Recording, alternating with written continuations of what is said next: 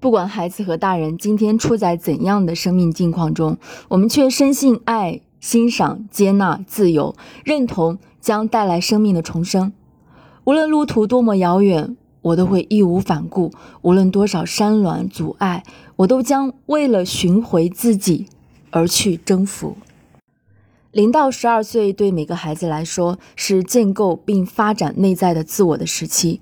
为了不受外界世界的干扰，他需要父母给予他一个有爱、有安全感的家庭氛围。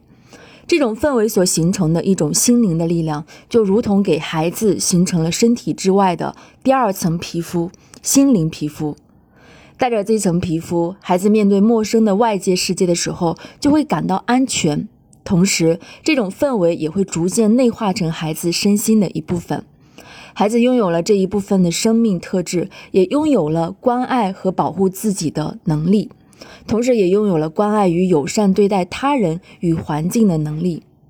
反之，当孩子赤裸裸地暴露在冰冷的环境中，遭遇身心暴力、恐惧和不安的时候，为了保护自己，其内在将竖起一道防御机制，将自己与内心的感受以及对外部环绕通通隔离。就如同为自己的心灵穿上了一层厚厚的盔甲，盔甲越厚，内心的恐惧和不安就越深，生命就会越发混沌和僵硬。二零零八年年底的一个周末，在一个并不标准的舞蹈房里，一群年轻的老师用他们富有激情的生命上演了一段生命之舞。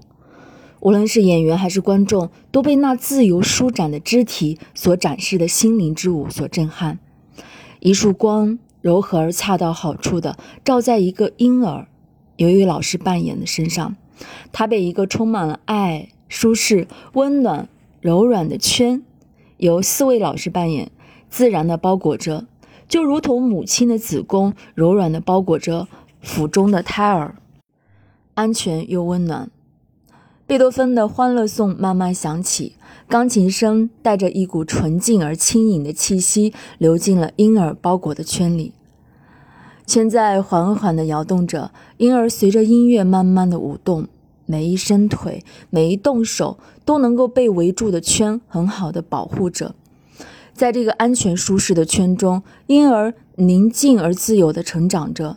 直到他展开的身体即将要超越这个保护他的圈。随着音乐的高潮，婴儿从保护他的圈中挤压了出来。他要寻找更为舒展的空间，迎接他的是一个爱之圈，由四位老师扮演。那里有父亲的欣赏和关注，有母亲的呵护与接纳。婴儿安然地躺在这个圈里，因为这正是他需要的。他享受着其中的美妙。原以为这样的环境会伴他成长。但事实并非如此，父母们并不清楚这个婴儿内在的需求，他们更希望这个婴儿快速长大，快速适应成人的世界。于是，他们将这个依旧需要照顾的孩子过早的、赤裸的放在了这个世界中。音乐变得跳跃而强硬，灯光变得忽暗忽明，同时在昏暗中还略有一种浑浊。孩子变得紧张而恐惧，他想逃离这种氛围，但越想逃离，这种令人窒息的紧张和恐惧就越是尾随在他的身后，随之不安、防御、焦虑、压抑，每种感觉均有一位老师扮演，通通的扑面而来。他们时而张牙舞爪，时而冷漠相对，时而又殷勤讨好，并且在孩子不知所措的成长中，他们围住了孩子，并紧紧的。包裹着他的身体。为了生存，孩子只能将头勉强地露在外面，身体以及心灵逐渐失去了自由，变得僵硬和粗糙，就如同穿上了一层厚厚的盔甲。音乐更加急促和强硬，逐渐长大的孩子被高高的举起，犹如成功后的庆祝，犹如内心无助的展露，也犹如压抑到顶点的爆发。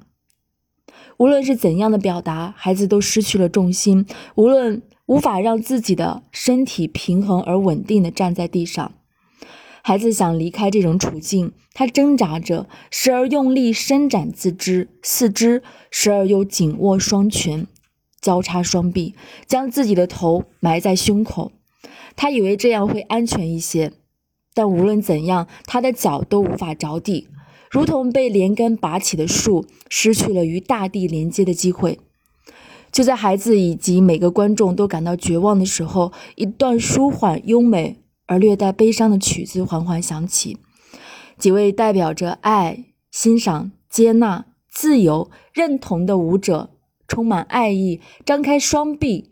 犹如天使般呼唤着孩子，并深情地走向他，带着无限关爱，他们将孩子从这段浑浊而昏暗的场景中引领出来。灯光逐渐的变得明亮而柔和，音乐充满了温柔的爱意，舞者们宁静而专注，孩子再次回归温暖而安全的摇篮。我的心被深深的震撼和感动，周围传来了哭泣声。我知道，这哭泣声不仅来自于心被悬在高空中的恐惧，还来自于生命获得重生的那份感动。